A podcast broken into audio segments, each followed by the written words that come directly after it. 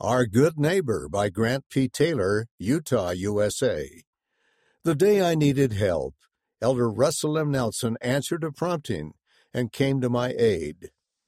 When my family and I moved in with my widowed mother in law, Effie Dean Rich, one of our next door neighbors was Elder Russell M. Nelson, who had been called to the Quorum of the Twelve Apostles a few years earlier.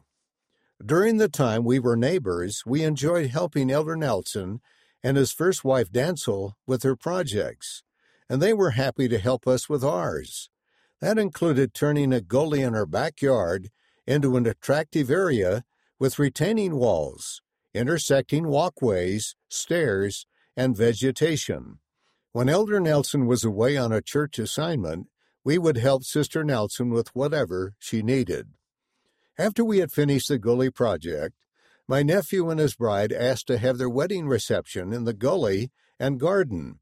They planned to come and help with the final tidying up before the event, but time slipped away. They were busy and unable to come. The day of the open house, I awoke at 6 a.m. Feeling grumpy, I got up, grabbed my bucket and clippers, and walked to the bottom of the gully's 58 stairs. As I worked my way up the stairs, trimming the English ivy, my feelings calmed. At about 8 a.m., I heard a lawnmower in the front yard. I took a break to see what was happening. When I reached the front yard, Elder Nelson had finished mowing his lawn and was now mowing my lawn. You don't need to do that, I said. Yes, Grant, he replied. I need to do this for you today. Elder Nelson knew how to hear Heavenly Father that day.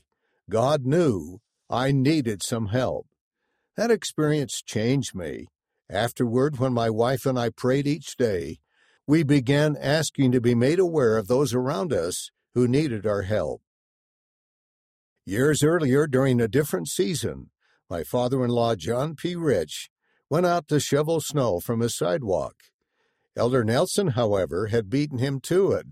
John went back inside and wrote this poem I've seen sermons in stone and sermon in flowers, sermons that take minutes, sermons that take hours. But I've just seen a sermon delivered in labor that showed me perfectly how to be a good neighbor. To this day, we remain grateful for our good neighbor. Read by David Shaw.